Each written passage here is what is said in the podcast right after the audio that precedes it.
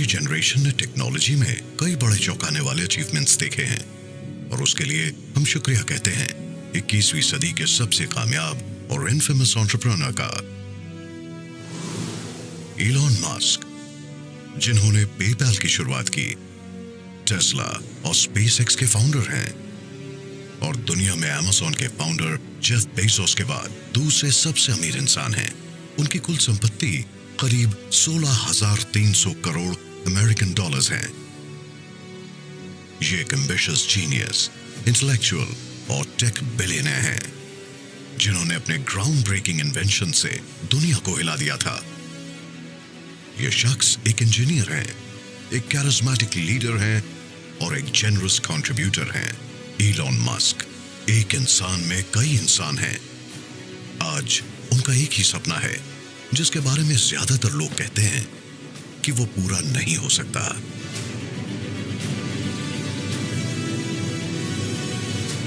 Space colonisation ये कहानी है एक ऐसे इंसान की जिसकी खोजों ने टेक इंडस्ट्री को हिला कर रख दिया था। उन्होंने space rockets electric cars solar batteries और रोबोट्स बनाए और उनकी कामयाबी ने उन्हें पहुँचा दिया। दुनिया के सबसे अमीर इंसानों की लिस्ट में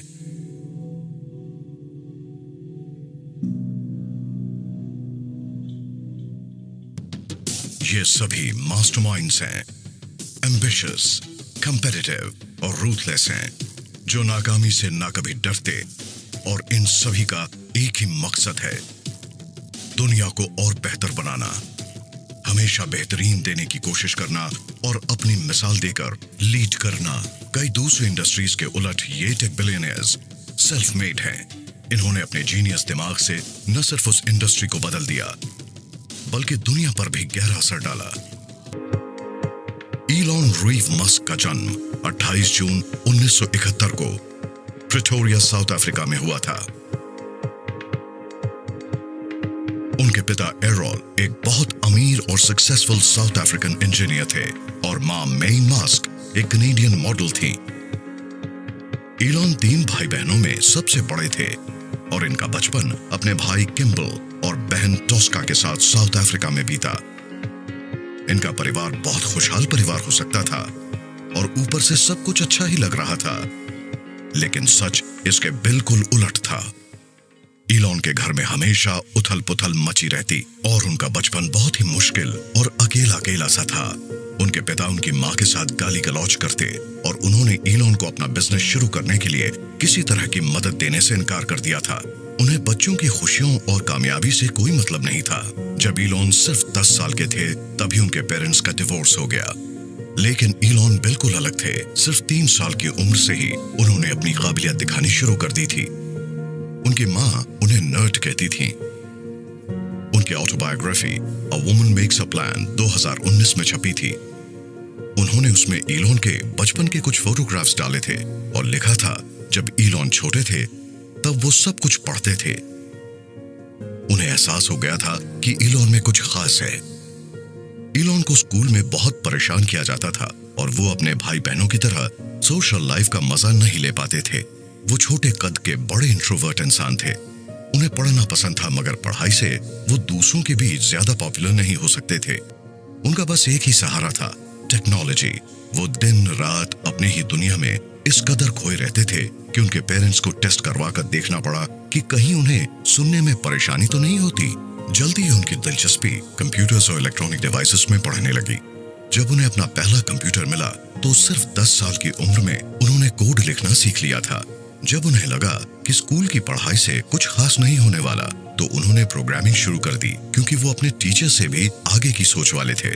उन्हें हमेशा बहुत अच्छे ग्रेड्स नहीं मिलते थे, खासकर उन सब्जेक्ट्स में जिन्हें वो पढ़ना नहीं चाहते थे, जैसे कि अफ्रीकांस वो अपना उतना समय वीडियो गेम्स खेलने में लगाते थे और किताबें पढ़ते या फिर कोडिंग करते रहते, लेकिन जो सब्जेक्ट्स उनकी पसंद के थे, जैसे कि फिजिक्स और कंप्यूटर्स उन्हें हमेशा हाईएस्ट ग्रेड मिलता था।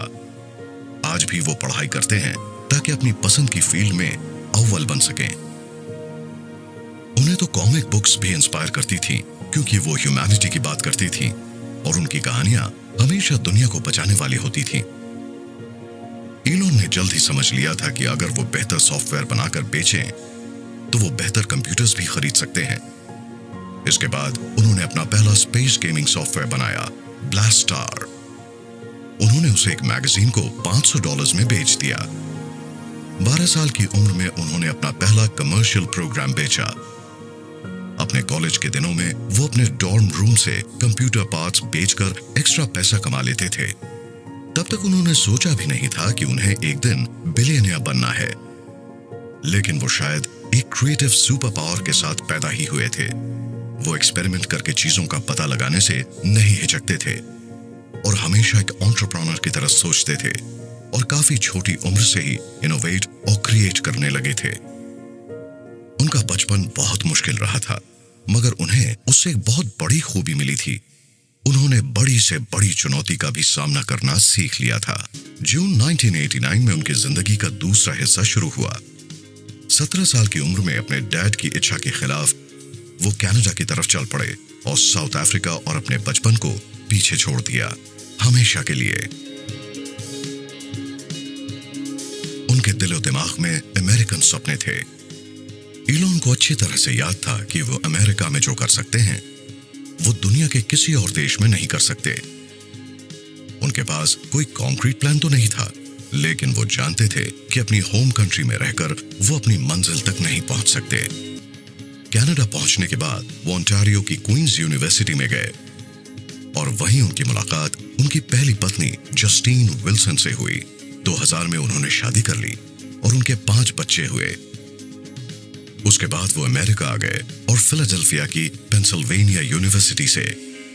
1997 में इकोनॉमिक्स और फिजिक्स में बीए की डिग्रीज ली। जब वो 24 साल के थे, तभी बे एरिया कैलिफ़ोर्निया चले गए और स्टैनफर्ड से एनर्जी फिजिक्स की पढ़ाई करने गए। मगर दो दिन बाद ही वो उससे भी कुछ ज़्यादा बड़े काम करने लगे। मस्क सिलिकन वैली के पहले ऐसे शख्स नहीं थे, जिसने पढ़ाई छोड़ने के बाद भी कामयाबी की बुलंदियों को छुआ था। एप्पल के को फाउंडर स्टीव जॉब्स और दुनिया के दो दूसरे सबसे अमीर आदमी बिल गेट्स और मार्क जकरबर्ग इन सभी ने अपनी पढ़ाई छोड़कर अपनी अपनी कंपनियाँ शुरू की थी। उस वक्त इंटरनेट शुरुआती दौर में था और मस्क उस नई टेक्नोलॉजी पर काम करना चाहते थे। इसके लिए वो कैलिफ़ोर्निया की सिलिकॉन वैली में आ गए। क्योंकि टेक वर्ल्ड के किसी भी ऑन्टरप्रोनर का सपना वहीं से पूरा हो सकता था। उन्हें यकीन था कि वहीं पर वो ज़्यादा तरक्की कर सकेंगे। जल्द ही पता लग गया कि मास्क एक प्रॉब्लम सॉल्वर हैं। जब वो सिलिकॉन वैली आए थे, तब उनके दिमाग में बस एक ही बात थी। इंसानों का भविष्य बेहतर हो।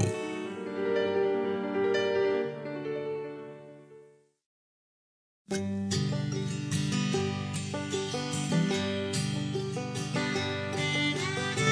उसके पहले वो जानते थे कि इंटरनेट के ज़रिए भी कई बड़े काम किए जा सकते हैं। 1995 में उन्होंने अपनी पहली कंपनी जिप 2 बनाई। उनके भाई किम्बल के साथ जो येलो पेजेस का ऑनलाइन वर्जन थी। मगर वो नहीं जानते थे कि शुरुआती दौर में उन्हें कितनी परेशानियों का सामना करना पड़ेगा।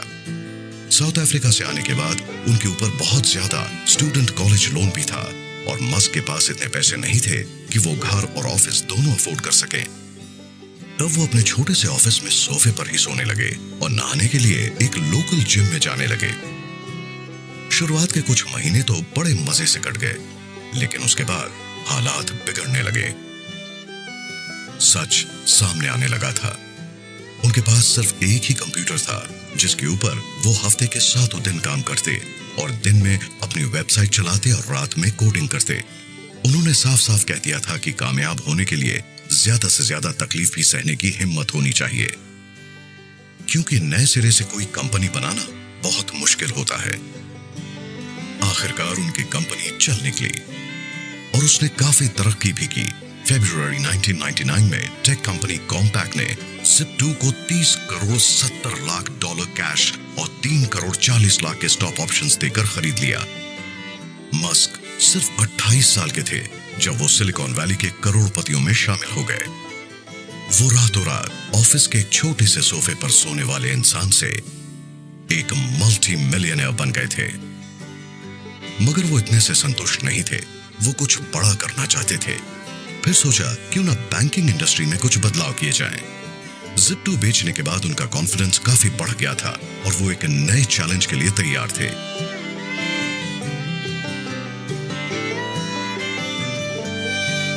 1999 में जिप बेचने के सिर्फ़ एक महीने बाद ही ईलॉन और किम्बल ने उससे मिले पैसों से एक नई कंपनी शुरू कर दी एक्स डॉट कॉम जिसे आज हम बेहद पॉपुलर पेपैल के नाम से जानते हैं।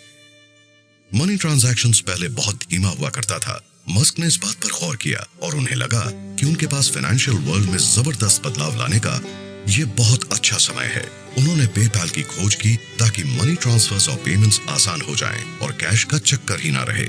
शुरुआत में कंपनी बहुत छोटी और अनजान सी थी, लेकिन मस्क अपने वक्त से कहीं आगे थे। अपने अनुभव के आधार पर उन्हें लगा कि उनका दूसरा बिज़नेस पहले वाले से ज़्यादा आसान है। वो बहुत तेज़ी से बढ़ा और दूसरे साल के अंत तक उसके करीब 10 लाख कस्टमर्स हो गए थे। 2002 में ईबे ने पेपैल 1500 करोड़ डॉलर में खरीद लिया। पेपैल को बेचने के बाद, मस्क और उनकी पत्नी जस्टीन सिलिकॉन वैली से लॉस एंजलिस चले गए, ताकि स्पेस इंडस्ट्री के ज़्यादा करीब रह सकें, क्योंकि पेपैल के बाद अब वो उसी काम में हाथ डालना चाहते थे। मगर पैसों से खुशियाँ नहीं खरीदी जा सकती, और उनके लिए वो साल ट्रेजिडी भरा रहा।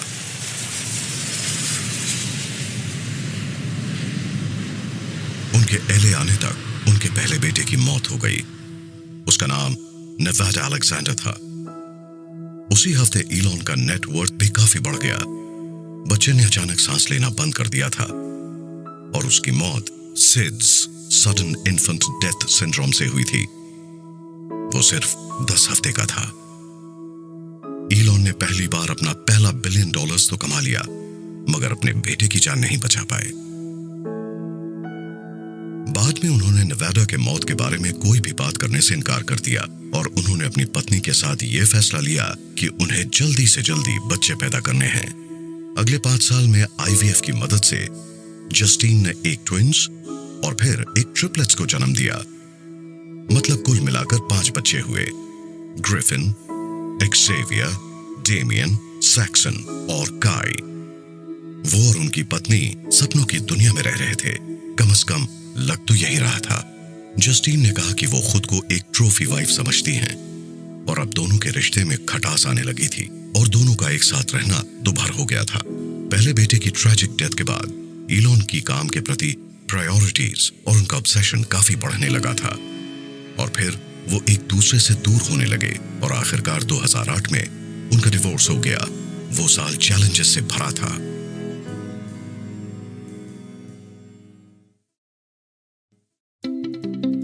फिर सन 2010 में उनकी मुलाकात हुई उनकी दूसरी पत्नी, ब्रिटिश एक्टर टलूला रॉयली से। करीब 10 दिन तक डेट करने के बाद उन्होंने प्रपोज कर दिया। उनके बीच डिवोर्स हो गया, मगर उन्होंने फिर से शादी कर ली। पहली बार 2013 में और फिर 2016 में उनकी शादी टूट गई। तमाम मुसीबतों और बाधाओं के बाद मस्क को वो इम्पैक्ट मिल ही गया, जिसके लिए वो काम कर रहे थे। उनकी नई कंपनी ने कुछ ऐसा बनाया था जिसकी हम बहुत ज़्यादा कदर नहीं करते, मगर उसने पैसे ट्रांसफ़र करने का तरीका ही बदल दिया था। और आज जमाना उसी के इस्तेमाल से चीज़ें खरीद रहा है। 2002 में इकतीस साल की उम्र में मस्क अमेरिकन सिटीजन और एक बिलियनियर बन गए थे। उस वक्त वो बड़े आराम से रिटायर हो जाते। एक प्राइवेट ट्रॉपिकल आइलैंड खरीदकर वहाँ चैन से माइटाइज की चुस्की लेते हुए ज़िंदगी गुजार सकते थे। मगर इन सब में उनकी कोई दिलचस्पी नहीं थी। उनका ज़्यादा समय तो ऑफ़िस या फैक्ट्रीज में ही बीतता था और वो हफ़्ते में 80 से 90 घंटे काम करते थे। इस ऑन्टरप्रोनर के पास काम ही काम था और वो काफ़ी बिज़ी भी रहते थे। उनका कहना था कि कामयाबी के लिए दिन रात काम करना ज़रूरी है। उन्होंने एक बार कहा था कि बच्चे भी उनकी प्रायोरिटी हैं, लेकिन पहले काम है।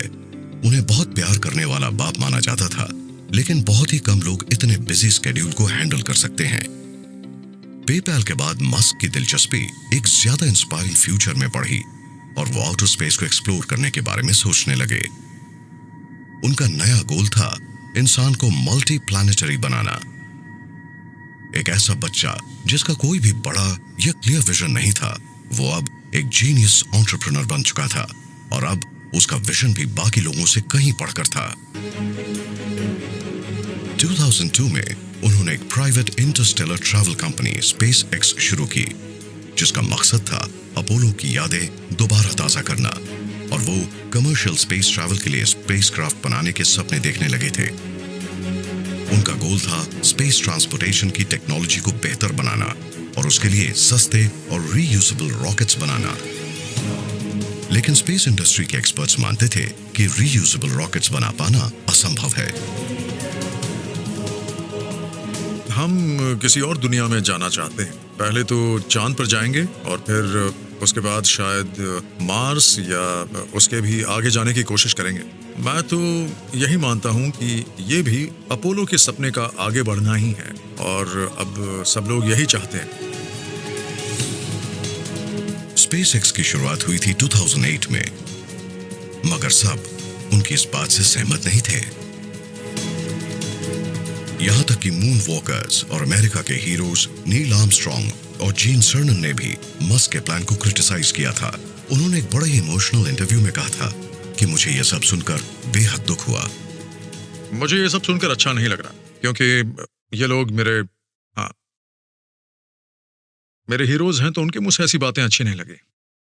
काश वो लोग हमारे पास आते और देखते कि हम कितनी मेहनत कर रहे हैं। शायद ये देखकर उनकी राय भी बदल जाती। उन्होंने आपको ये सब करने के लिए इंस्पायर किया था। हाँ। और अब वही आपको गलत बता रहे हैं। बहुत बुरा लग रहा है। नब्बे के दशक में मस्क के सिलिकॉन वैली में आने की सबसे बड़ी वजह तो यही थी कि वो इलेक्ट्रिक कार्स पर काम करें। उस वक्त उन्हें लगा था कि इंटरनेट का हिस्सा बनना बहुत अच्छा होगा क्योंकि वो तेज़ी से तरक्की कर रहा था। मगर इलेक्ट्रिक कार्स बनाने के बाद उनके दिमाग में तफन थी और वो उसे भूले नहीं थे। उन्होंने कॉलेज के शुरुआती दिनों में ही एक इंटरव्यू में कहा था कि मैं उनके लिए काफ़ी पैशनेट हूँ। मैं असल में एक महिला से मिला और कॉलेज के ज़माने में उनके साथ डेट भी किया। आ, वो आज साइंटिफिक अमेरिकन में एक राइटर हैं और और और फिर उन्होंने हमारी डेट के समय ही मुझसे कहा था कि तुम तो हमेशा इलेक्ट्रिक कार्स की ही बातें करते रहते हो। और लड़कियों को इस तरह की बातों में बिल्कुल मज़ा नहीं आता। मतलब वो एक तरह का मोनोलॉग था। हाँ उन्होंने मुझसे कहा कि मेरा उनसे सबसे पहला सवाल था क्या तुम इलेक्ट्रिक कार्स के बारे में सोचती हो? और उन्होंने कहा नहीं अच्छा। कभी नहीं। मस्क सिर्फ़ एक टेक ऑन्टरप्रेन्योर ही नहीं है। वो रिन्यूएबल एनर्जी के फ्यूचर के बारे में भी सोचते रहते हैं। और उनका कहना है कि ये इंसान के फ्यूचर का एक की फैक्टर है।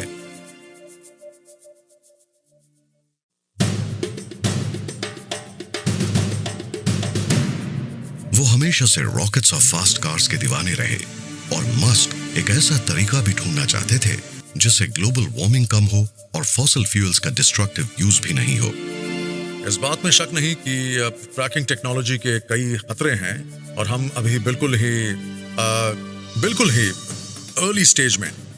क्योंकि मैं मानता हूँ कि फ्रैकिंग से शायद दुनिया में ऑयल और गैस की एक्सेसिबिलिटी सिर्फ़ 10 प्रतिशत ही रह जाए। हम नहीं जानते कि मामला किस हद तक जाएगा, लेकिन ये शायद इतना बढ़ जाएगा कि उससे दुनिया के क्लाइमेट पर बहुत ही बुरा असर होगा, और उससे जितना नुकसान होगा, उतना शायद पहले कभी नहीं हुआ है। और हम तब तक इंतज़ार नहीं कर सकते जब तक कमी की वजह से ऑयल और गैस की कीमतें बहुत बढ़ जाएँ। इसलिए बेहतर यही होगा कि हम अभी से इलेक्ट्रिक का इस्तेमाल शुरू कर दें अब हमें ऐसे तरीके ढूँढने हैं जिनसे ऐसी इलेक्ट्रिक कार्स बनाई जा सकें जिनकी वजह से हमें गैस की बेहद बढ़ी हुई कीमत ना चुकानी पड़े स्पेस एक्स की शुरुआत के दो साल बाद 2004 में वो एक ऐसी कंपनी के साथ जुड़े, जिसके बारे में उन्हें यकीन था कि वो ह्यूमैनिटी की दिशा बदल देगी और हमें एक ज़्यादा सस्टेनेबल फ्यूचर मिलेगा। उस कंपनी के पास एक रेवोल्यूशनरी टेक्नोलॉजी थी, जो एनवायरमेंट कस्टमर एक्सपीरियंस और कामयाबी पर यकीन करती थी, और वो काफ़ी पॉपुलर भी थी। टेस्ला मोटर्स जिसे ये नाम दिया गया था electrical inventor pioneer Nikola Tesla के नाम पर। टेस्ला का प्लान था ऐसी कार बनाना जो सबकी पहली पसंद हो अफोर्डेबल हो एनवायरमेंटली फ्रेंडली हो और फास्ट भी हो। हालाँकि मस्क ने इस कंपनी की शुरुआत नहीं की थी, बल्कि दो थोड़े से अनजान इंजीनियर्स ने की थी, जिनके पास ट्रांसपोर्ट को लेकर एक विजन था और वो ऐसी एनर्जी का इस्तेमाल करना चाहते थे जो एनवायरमेंट के लिए बेहतर हो। अप्रैल 2004 में उन्होंने टेस्ला लॉन्च करने में उनकी मदद की और उन्हें पैंसठ लाख डॉलर्स अपनी जेब से दिए और उन्हें कंपनी का चेयरमैन बना दिया गया।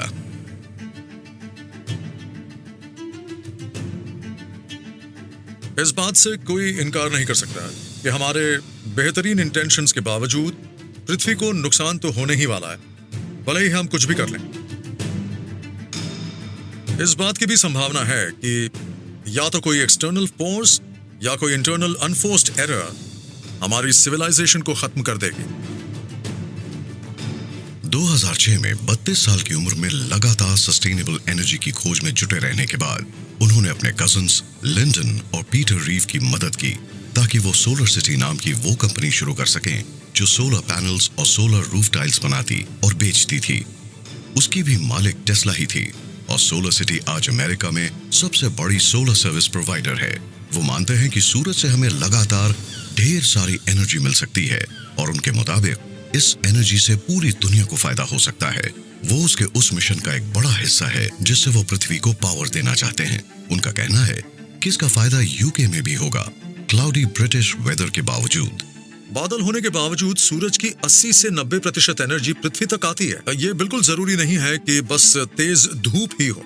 और अगर यकीन नहीं होता तो आप पेड़ पौधों को ही ले लीजिए, जो सिर्फ़ सोलर पावर्ड केमिकल रिएक्शन से ज़िंदा रहते हैं। और यूके काफ़ी हरा भरा देश है। 2008 में टेस्ला की पहली टेस्ला रोडस्टर आई।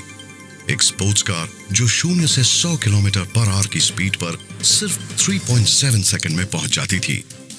और उसने पहली अफोर्डेबल इलेक्ट्रिक कार मॉडल 3 के लिए रास्ता बना दिया।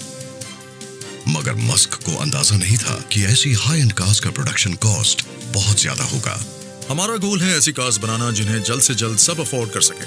मगर कोई भी टेक्नोलॉजी एक लर्निंग कर्व से गुजरती है और उसे कई तरह की इकोनॉमीज और दूसरी चीज़ों का भी सामना करना पड़ता है। हमने एक छोटी सी शुरुआत की है और हमारे स्टार्टअप ने एक ऐसी कार बनाई है जो कि लो प्रोडक्शन वाली है और काफ़ी एक्सपेंसिव भी है। लेकिन ये टेक्नोलॉजी का पहला वर्जन है।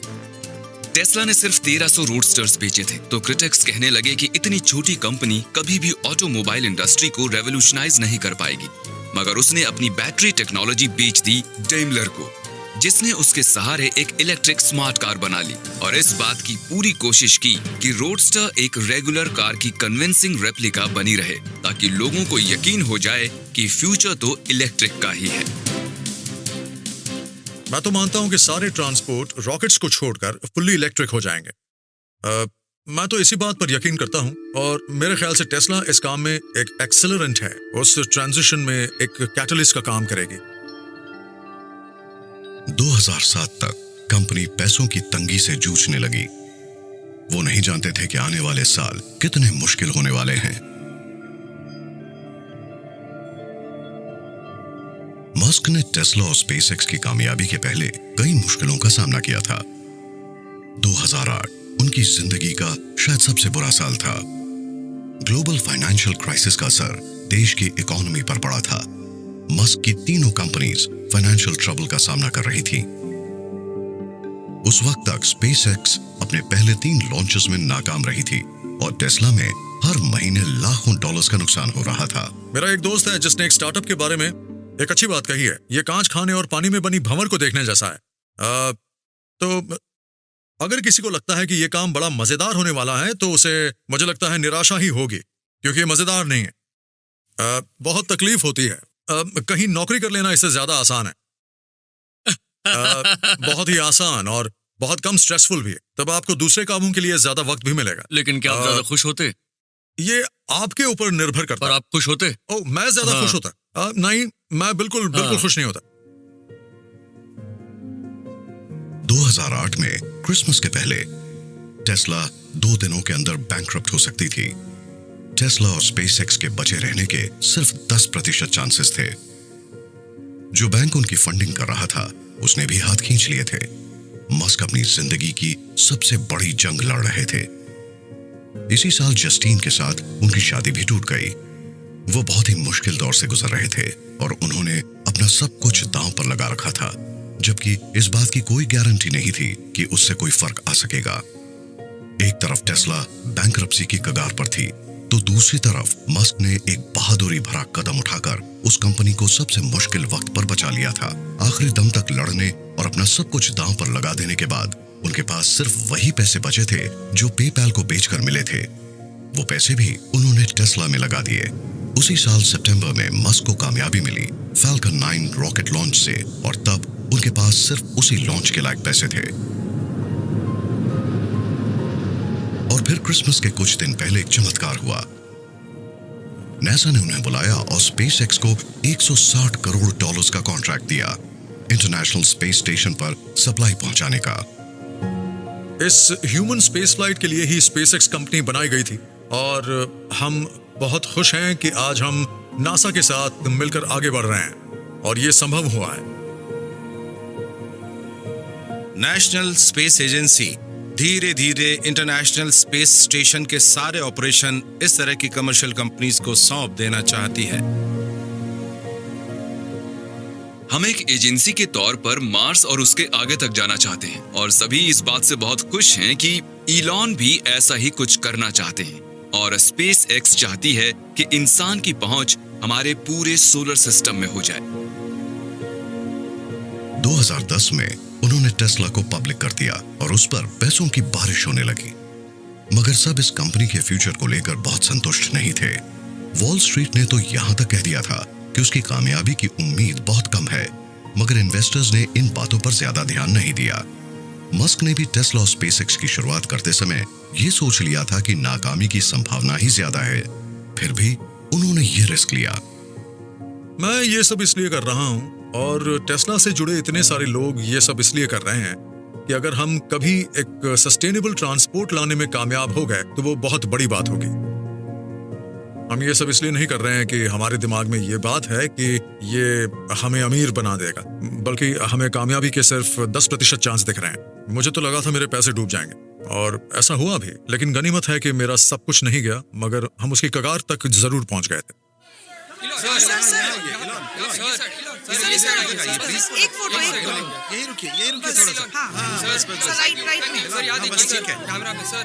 टेस्ला आगे बढ़ती रही, तरक्की करती रही, और आज करीब बारह हज़ार सुपर चार्जर्स पूरे नॉर्थ अमेरिका, यूरोप और एशिया में क्लीन ड्राइविंग को प्रमोट करने और दुनिया को ये दिखाने के बाद कि इलेक्ट्रिक कार्स पेट्रोल से चलने वाली कार से ज़्यादा बेहतर हैं मस्क ने एक इलेक्ट्रिक ट्रांसपोर्ट रेवोल्यूशन शुरू कर दिया था। मैं उन लोगों के साथ हूँ जो इलेक्ट्रिक व्हीकल्स बना रहे हैं या बनाना चाहते हैं। ऐसा कर पाना बहुत ही मुश्किल है। मगर इसके बावजूद एप्पल जैसी कंपनीज़ एक बेहतरीन इलेक्ट्रिक कार बना सकती हैं। अभी ऐसा करना ही सबसे सही है। गया। ईलॉन ने वापसी कर ली। लेकिन टेस्ला कंट्रोवर्शियल बनी रही। उस पूरे साल में कार्स की क्वालिटी को लेकर क्रिटिक्स कंपनी पर सवाल उठाते रहे और मस्क ने भी उसकी कमियों को सही माना। हाल ही में उसे लॉसूट्स इन्वेस्टिगेशंस और लेऑफ्स का भी सामना करना पड़ा। उसकी रेपुटेशन पर काफ़ी सवाल उठे और पूरा साल काफ़ी उथल पुथल भरा रहा। फेसबुक ही एक ऐसी कंपनी थी जिसने 2019 चुनाव के समय टेस्ला से ज़्यादा नुकसान सहा था। मस्क ने कहा, गलतियाँ तो होंगी ही, मगर वो लगातार खुद को बेहतर बनाने की कोशिश कर रहे हैं और आगे भी बढ़ रहे हैं। उन्होंने नई खोज करना बंद नहीं किया और लगातार रिस्क उठाते रहे। उन्होंने 22 मई 2012 को एक नया इतिहास लिखा। बेदाग लिफ्ट ऑफ़ के बाद फैल्कन 9 रॉकेट बिना किसी इंसान को लिए स्पेस में पहुँच गया। T minus 10, 9, 8, 7, 6, 5, 4, 3, 2, 1, 0. और इसी के साथ स्पेस एक्स फैल्कन 9 रॉकेट का लॉन्च हो गया और अब तो नासा भी इंटरनेशनल स्पेस स्टेशन पर रीसप्लाई का काम प्राइवेट सेक्टर को दे रही है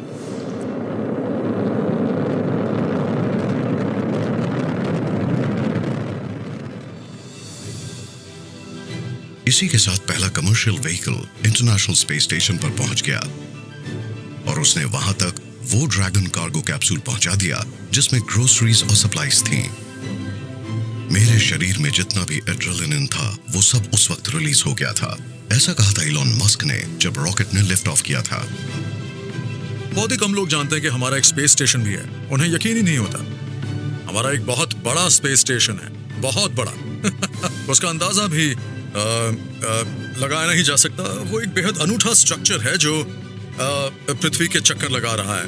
और मैं तो यही कहता हूँ कि हमें लोगों को इसके बारे में बताना होगा। लोगों को बताना पड़ेगा कि स्पेस स्टेशन कितना शानदार है क्योंकि वो वाकई बहुत अनोखा है। स्पेसएक्स अब रेगुलरली अपने सैटेलाइट्स स्पेस में भेजती रहती है।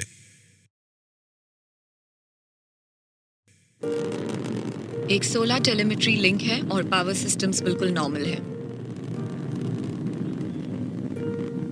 हम अभी स्पेस एक्सप्लोरेशन के एक नए युग में जा रहे हैं और ये बहुत ही बड़ी बात है। आ, बात सिर्फ़ स्पेसएक्स की नहीं है बल्कि कई और कंपनीज़ हैं जिन्होंने नए अप्रोचेस डेवलप किए हैं और नासा उन नए अप्रोचेस का फ़ायदा उठा रहा है जो बहुत बड़ी बात है। अब हम आगे जाकर अंतरिक्ष में घूमने वाली सिविलाइजेशन और एक मल्टी प्लैनेट स्पीशीज बन सकते हैं। और आप लोग भी शायद मेरी इस बात से सहमत होंगे।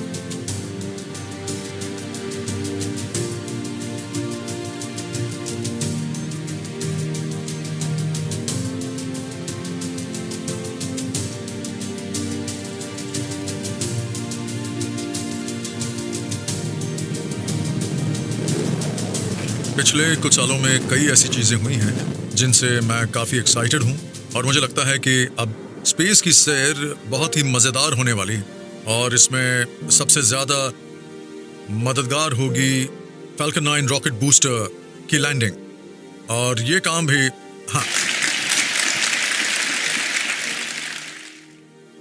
2013 में उनका बिज़नेस काफ़ी बेहतर चल रहा था। फाइनेंशियल क्राइसिस अब बीते कल की बात बन चुकी थी। उन्होंने कई और नई खोजें की।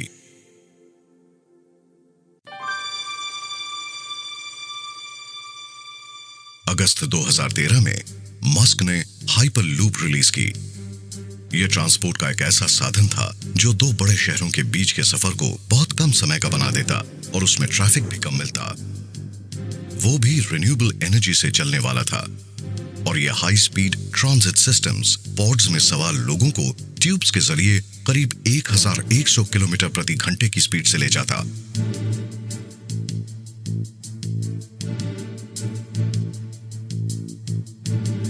दो हज़ार पंद्रह में स्पेसएक्स ने स्टार लिंक की डेवलपमेंट शुरू की, ताकि सैटेलाइट इंटरनेट एक्सेस मिल सके। 24 मई 2019 को पहले 60 ऑपरेशनल सैटेलाइट्स को लॉन्च किया गया। उस प्रोजेक्ट पर करीब हज़ार करोड़ डॉलर्स खर्च हुए।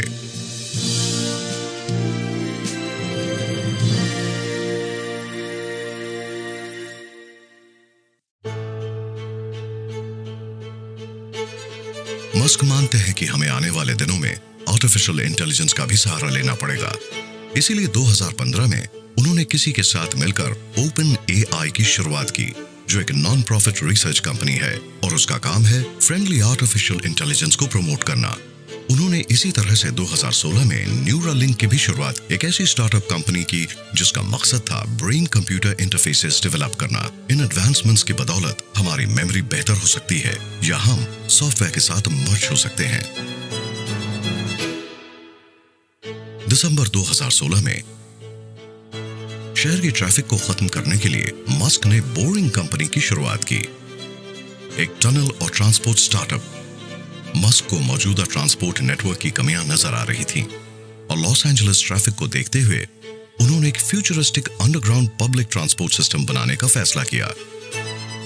उनका पहला self driving tunnel Las Vegas में ज़मीन के नीचे बनकर करीब करीब तैयार है। वो उन टनल्स का इस्तेमाल हाइपरलूप व्हीकल्स के लिए करना चाहते हैं। उसी साल उन्होंने ऐलान किया कि आने वाला समय सेल्फ ड्राइविंग इलेक्ट्रिक कार्स का है। मेरा अंदाज़ा है कि करीब 10 साल में। ऐसी कार्स शायद बने ही नहीं, जो फुल्ली ऑटोनोमस ना हो। तब बात सिर्फ़ ऐसी कार की नहीं होगी, जो सेल्फ ड्राइविंग हो, बल्कि वो एक घोड़ा रखने जैसा होगा। हम एक घोड़े को अपने सेंटिमेंटल रीजन से तो रख सकते हैं, मगर रोज उसकी सवारी नहीं कर सकते।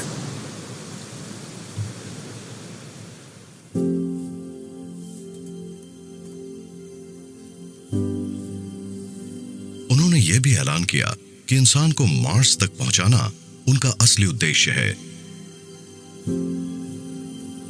एक ऐसा गोल जिसे वो 2024 तक पूरा कर लेंगे। कितना अच्छा होगा अगर हमारा जन्म पृथ्वी पर हो और मौत मार्स पर। हाँ। आपने एक बार कहा था आप रिटायर होकर मार्स पर जाएँगे। क्या ये मुमकिन है? मुझसे पूछा गया था कि क्या मैं ऐसा करना चाहता हूँ। बात यह नहीं है कि मैं रिटायर होना चाहता हूँ लेकिन अगर मैं रिटायर हो गया और मेरा दिमाग काम करता रहा तो मैं मार्स पर जाना चाहूँगा। मुझे बहुत अच्छा लगेगा। हमें उम्मीद है कि स्पेस ट्रैवल काफ़ी अफोर्डेबल होगा। हर आदमी का करीब एक लाख डॉलर्स और हो सकता है कि इंसान शायद हमेशा के लिए उस रेड प्लैनेट पर ही चला जाए। 2018 में उन्होंने उस पहले प्राइवेट एस्ट्रोनॉट का ऐलान किया जो चाँद पर जाने वाले हैं। मैं बीएफआर के पहले पेइंग कस्टमर का ऐलान करने जा रहा हूँ। युसाकू मिजेवा प्लीज़ यहाँ आइए। हाँ बताइए कैसा लग रहा है? Thank you Elon thank you thank you everyone वाह दोस्तों 2023 में मैं अपने साथ पूरी दुनिया में से छह से आठ आर्टिस्ट को भी अपने इस मिशन पर अपने साथ चाँद पर लेकर जाऊँगा।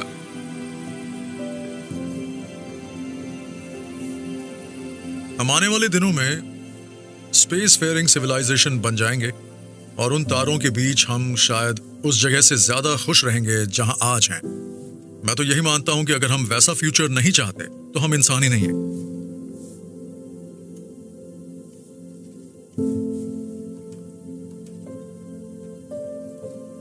स्पेस रेस शुरू होने के बाद काफ़ी लंबा सफ़र तय किया है। 1969 में पहले इंसान ने चाँद पर कदम रखा था और उसने एक नया इतिहास रच दिया। और आज स्पेसएक्स हमें अगले बड़े कदम के काफ़ी करीब ले आई है।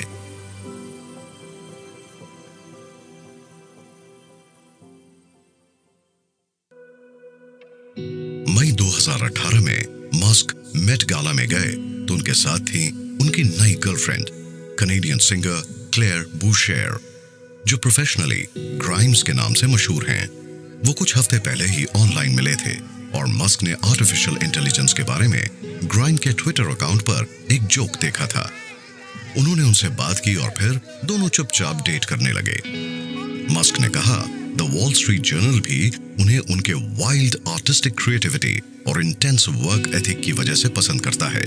दो साल बाद, मई 2020 में ईलॉन ने इन दोनों के पहले बच्चे के जन्म का ऐलान किया और ट्विटर पर अपने उस बेटे के बारे में लिखा, जिसका नाम बड़ा अनूठा था। इस जोड़े ने शुरुआत में लिखा था कि उनके पास इस बच्चे का नाम X ash A twelve Musk है। बच्चे का सरनेम सिर्फ़ मस्क है, या लिटिल एक्स ये तो सिर्फ़ एक्स है लेटर एक्स और फिर ए ई है जिसे एश प्रोनाउंस करते हैं। आ, हाँ और फिर ए ट्वेल्व है। ए ट्वेल्व मेरा कंट्रीब्यूशन ओ ए ट्वेल्व क्यों? आर्क एंजल ट्वेल्व आज तक के सबसे शानदार S R seventy one plane का प्रीकर्सर मैं ये देखकर खुश हूँ कि रोगन हंस रहे हैं क्योंकि हमें लग रहा था कि आपने ऐश नाम कैसे रखा पर इस बच्चे को देखिए कितना क्यूट है। ग्राइम्स और मस्क के बच्चे का नाम ही इतना कंट्रोवर्शियल नहीं था। वो ट्विटर पर भी काफ़ी कंट्रोवर्शियल हो गया था। मई 2020 में उन्होंने सिर्फ़ एक ट्वीट से टेस्ला की वैल्यू करीब 1400 करोड़ डॉलर कम कर दी थी। उन्होंने लिखा था टेस्ला का स्टॉक प्राइस बहुत ज़्यादा है। उन्होंने अपने स्टेक में से 300 करोड़ डॉलर निकाल लिए और फिर इन्वेस्टर्स भी उस ट्वीट के बाद किनारा करने लगे। एक मई 2020 को मस्क ने फैसला किया कि वो अपने सातों घरों को बेच देंगे। उन्होंने ट्वीट किया मैं अपने सारे फ़िज़िकल पोजेशंस बेच रहा हूँ। अब मेरा कोई घर नहीं होगा। उन्हें जो रोगन के साथ एक इंटरव्यू के दौरान नशा करते हुए भी देखा गया। ये लीगल तो है ना? हाँ टोटली लीगल ओके है ये कैसा लगता है? जब आप कुछ अलग करते हैं और लोग अपसेट होते हैं। ये तुम देख रहे हो ना? Elon ये तंबाकू और गांजा है। वो कश ले ले रहे हैं? मुझे अंदाज़ा नहीं है। ओके okay, कश ले रहे हो या नहीं पर वो जिस स्टेट में है वहाँ पर ये लीगल है। उन्होंने तीन बार शादी की। एक ही औरत से दो बार और छह बच्चों के बाप भी बने और अपने ट्वीट से अपने शेयर होल्डर्स का करोड़ों का नुकसान करवाया। ये सब देखते हुए यही लगता है कि उनकी पर्सनल लाइफ भी, उनकी प्रोफेशनल लाइफ जितनी ही उथल पुथल भरी थी, अपने सफ़र में उन्होंने हमेशा सिर्फ़ खुशियाँ और कामयाबी ही नहीं देखी। लेकिन ईलॉन मस्क फाइनली उस बुलंदी पर पहुँच ही गए, जिसकी उन्होंने तमन्ना की थी। अपनी ओवरसाइज्ड पर्सनालिटी की वजह से वो कई बार मुश्किलों में भी फंसे, मगर उनका अपना एक विजन था और वो एक खास मकसद से आगे बढ़ते रहे। 2018 में इमर्जिंग टेक्नोलॉजीज़ इवेंट में उन्होंने कहा था, उनका मकसद है इंसान का फ्यूचर बनाना। मुझे जिस बात से सबसे ज़्यादा हौसला मिलता है, वो ये है कि मैं सिर्फ़ फ्यूचर के बारे में सोचता हूँ, और हम सभी चाहते हैं कि हमारा फ्यूचर अच्छा हो, और हम सब यही कोशिश करते हैं कि एक ऐसा फ्यूचर हो जहाँ हर किसी को फ़ायदा हो। और जो भी होने वाला है, उससे इंस्पायर होकर अगले दिन के बारे में सोचते हैं। हाल ही में वो डिजिटल करेंसीज के भी सपोर्टर बन गए और टेस्ला ने बिटकॉइन में डेढ़ सौ करोड़ डॉलर इन्वेस्ट कर दिए। बेहद तेज़ी से अमेरिकन कैपिटलिज्म के शिखर पर पहुँचने के बाद जनवरी 2021 में वो कुछ समय के लिए जेफ बेजोस से आगे निकल गए और दुनिया के सबसे अमीर इंसान बन गए और उनका नेटवर्थ पहुँच गया था बीस हज़ार नौ सौ करोड़ डॉलर्स तक। 2002 में उन्होंने मस्क फाउंडेशन की शुरुआत की, जो renewable energy space exploration science paediatric और आर्टिफिशियल इंटेलिजेंस रिसर्च को सपोर्ट करती थी। उन्होंने करीब 25 करोड़ 70 लाख डॉलर्स इस ऑर्गेनाइजेशन को दिए। मस्क आम तरह की फिलॉन्थ्रफी नहीं करते, जैसे बिल गेट्स करते हैं, और उनके ज़्यादातर पैसे सीधे उनकी कंपनीज़ में ही जाते हैं। वो एक बेहतर पृथ्वी के लिए काम कर रहे हैं, और ये काम यकीनन ह्यूमैनिटेरियन है। 2012 में मस्क भी बिल गेट्स और मार्क जकरबर्ग की तरह बिलियनियर्स के लिस्ट में शामिल हो गए और गिविंग प्लेज पर साइन करके ऐलान कर दिया कि उनके ज़्यादातर पैसे उनकी ज़िंदगी में या उनकी वसीयत के मुताबिक दान में दिए जाएँगे। क्या इस बात की कोई सीमा है कि आपकी कल्पना हकीकत को कहाँ तक ले जाएगी? ईलॉन मस्क इसके बारे में शायद नहीं सोचते। उनके फ्यूचर के बारे में जो विजन्स हैं, वो किसी भी इमेजिनेशन से परे और काफ़ी इंस्पायरिंग हैं। वो एक साउथ अफ्रीकन इमिग्रेंट थे, एक ऐसे बच्चे जिन्हें सब परेशान करते थे, मगर वो एक सेल्फ मेड सीईओ बिलियनियर बन गए। और एक नहीं, बल्कि पाँच इंडस्ट्रीज़ खड़ी की। उन्होंने हमें दिखा दिया कि कुछ ऐसा करो जिसे हम पहले नामुमकिन सा मानते थे। अगर हम उनकी कामयाबियों को देखें तो इस बात में कोई शक नहीं कि ईलॉन मस्क सही मायनों में सिलिकॉन वैली की एक सक्सेस स्टोरी है। उन्हें टाइम मैगजीन ने दुनिया के सबसे इन्फ्लुएंशियल लोगों में से एक माना था। उनके अंदर कभी भी कॉन्फिडेंस और ऑप्टिमिज्म की कमी नहीं रही। उन्होंने अपने क्रिटिक्स को करारा जवाब दिया। वो मुश्किल से मुश्किल दिनों में भी लड़ते रहे और कभी हार नहीं मानी। PayPal SpaceX Tesla solar city इन सभी ने दुनिया पर गहरा असर डाला है। ये टेक बिलियनियर्स तो एक मिसाल हैं।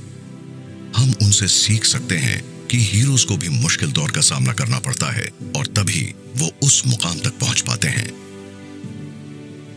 शुरुआत होती है एक इंडिविजुअल से, उनके सपने और उनके एम्बिशन से, जो दुनिया को एक बेहतर जगह बनाना चाहते हैं। शुरुआत हमेशा छोटी ही होती है। और ऐसा लगता है कि ईलॉन मस्क के लिए आसमान भी सीमा नहीं है।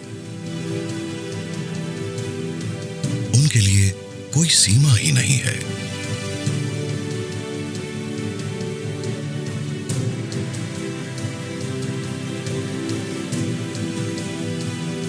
देखिए स्पेस एक ऐसी चीज़ है जिससे ज़्यादातर लोग इंस्पायर्ड हैं और अगर आप लोगों से पूछें कि इतिहास की सबसे इंस्पायरिंग बात क्या थी तो बहुत से लोग यही कहेंगे, जब इंसान ने चाँद पर लैंड किया।